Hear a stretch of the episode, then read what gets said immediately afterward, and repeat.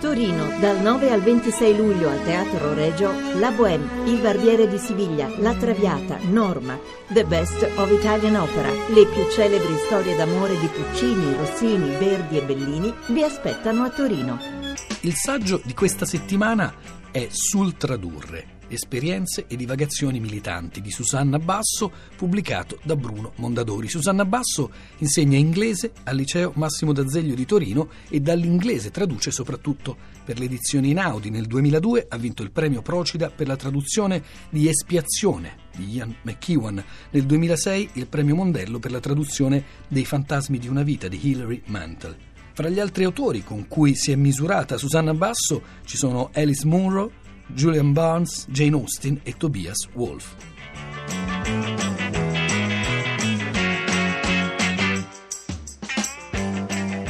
Quando penso alla traduzione, penso al mio modo di accostarmi ai libri che mi vengono offerti da tradurre, la prima cosa, la prima parola che mi viene in mente è sicuramente desiderio, perché è, nonostante siano ormai molti anni che faccio questo mestiere, è sempre comunque fortissimo il desiderio di aprire quel libro, di cominciare a vedere quale difficoltà nuova, quali segreti nuovi scoprirò della lingua dalla quale traduco e soprattutto della lingua nella quale traduco. La seconda emozione direi che provo è quella dell'invidia.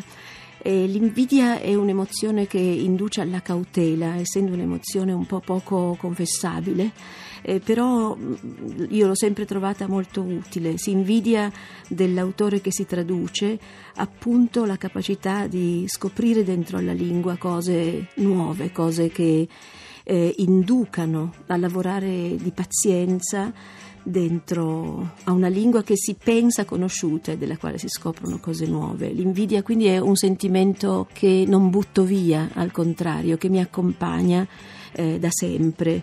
Quando mi capita invece di ritradurre un testo, beh, l'invidia allora si moltiplica perché c'è anche quella per il traduttore che prima di me si è misurato con quella scrittura e allora sono poi le nostre voci, le tre voci che si mettono in conversazione.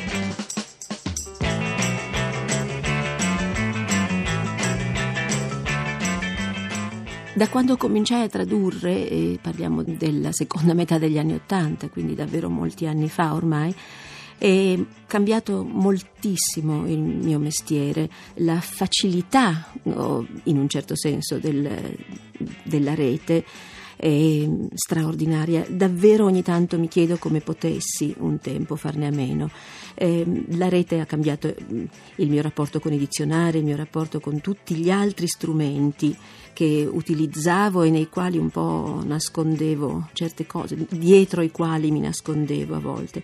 La rete aiuta noi traduttori in modo enorme, anche se c'è qualcosa che va perduto nel rapporto con il il dizionario cartaceo, secondo me, ma forse perché appunto la mia abitudine risale a un tempo in cui quel passaggio continuo tra il testo e il dizionario era fonte di riflessione anche, c'era un tempo tra il testo e la carta del dizionario che mi faceva riflettere.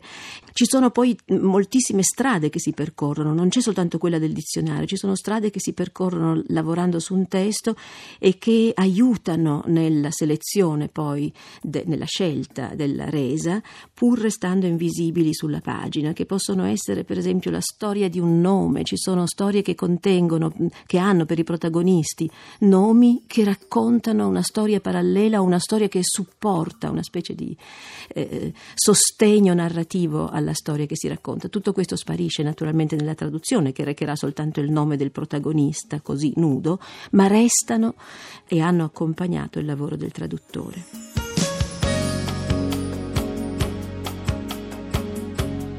Io ho il biglietto per questo carrozzone qui. Lei ha il biglietto per il vagon lì? No, no, ho il biglietto per questo uh, vagone qui. Appunto, dicevo, il vagon lì. Ma perché mi vuol mandare lì se ho il biglietto per qui, scusa? Signore, io non la voglio mandare in nessun posto. Lei ha il biglietto per il vagon lì. Ah, ma lei è testardo, sa. Io ho domandato pure a quel signore in borghese col cappello in divisa, mi ha detto che questo era il mio convoglio. Signore borghese col cappello in divisa. Sì, signor. Il capostazione. Non lo so, il capostazione. Eh. È il padrone delle ferrovie, insomma. E lui l'ha mandato al vagon lì. Ah, ah, va- Al va- vagon- vagon qui, ma sa che c'è la Ah, testa tu? signori, per cortesia. ve- vede, vede, signor frenatore. No, que- che frenatore? Questo, questo secondino. Ma che secondo? Io sono un viaggiatore come lei e Oh. lui è il conduttore. Oh, Eh, io Dunque, sono- il conduttore stava dicendo vagon lì, in francese, significa vagon letto. Ma sei tre ore che glielo sto dicendo.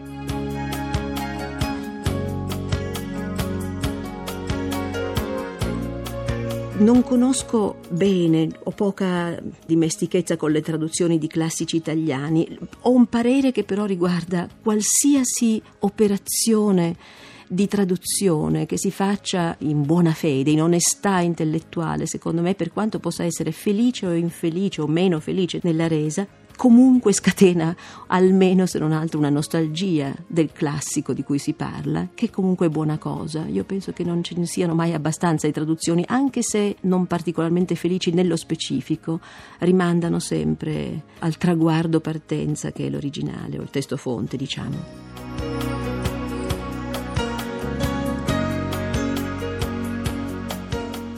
Gli incontri con gli autori sono una cosa molto particolare per un traduttore, almeno per me sono stati fonte di eh, emozioni fortissime, a volte anche un po' di ehm, imbarazzi. L'imbarazzo nasce, come mi capita di ripetere, nasce dal fatto che quando incontro per la prima volta un autore sul quale ho lavorato per tanto tempo, ho sempre la sensazione di una sproporzione di conoscenza, nel senso che io ho già incontrato quell'autore, l'ho incontrato a lungo, l'ho incontrato per settimane, per mesi, ho conversato con le sue parole e conosco di quelle parole un modo che mi sembra che sempre, comunque racconti qualcosa della persona. Quindi in realtà quando io incontro un autore vado cercando in quella persona delle cose che possano coincidere alle cose che ho già trovato nelle sue parole. Naturalmente dall'altra parte invece c'è un incontro vero, cioè il primo incontro con me.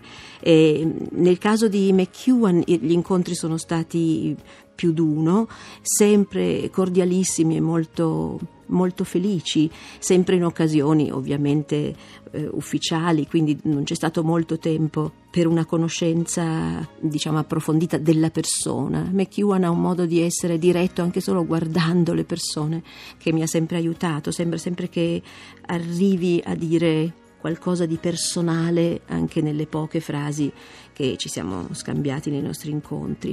Per quanto riguarda invece l'incontro unico, l'unicum di Alice Monroe, proprio eh, qualche anno fa eh, a Roma, in occasione di un premio letterario, il premio Flaiano che le fu attribuito e io andai a incontrarla davvero terrorizzata. Lì si trattava da, di tantissime pagine tradotte ormai al mio attivo e di una specie di eh, ingorgo di domande accumulate negli anni e spesso mai espresse. Quando la incontrai e lei mi disse allora ci rivediamo alle 4 oggi pomeriggio e così lei potrà chiedermi tutto quello che vuole, questa disponibilità mi, in realtà mi imbarazzò tantissimo e avevo la sensazione di non avere più nulla da dirle. Poi la cosa andò invece molto bene lo stesso perché incominciamo a parlare delle sue storie, parlavamo dei suoi personaggi come se fossero persone che conoscevamo entrambe e, e quindi passavamo da un nome all'altro, tutti questi nomi femminili che affollano le sue storie diventavano come persone che avevamo conosciuto anche se in lingue diverse, attraverso strade diverse naturalmente.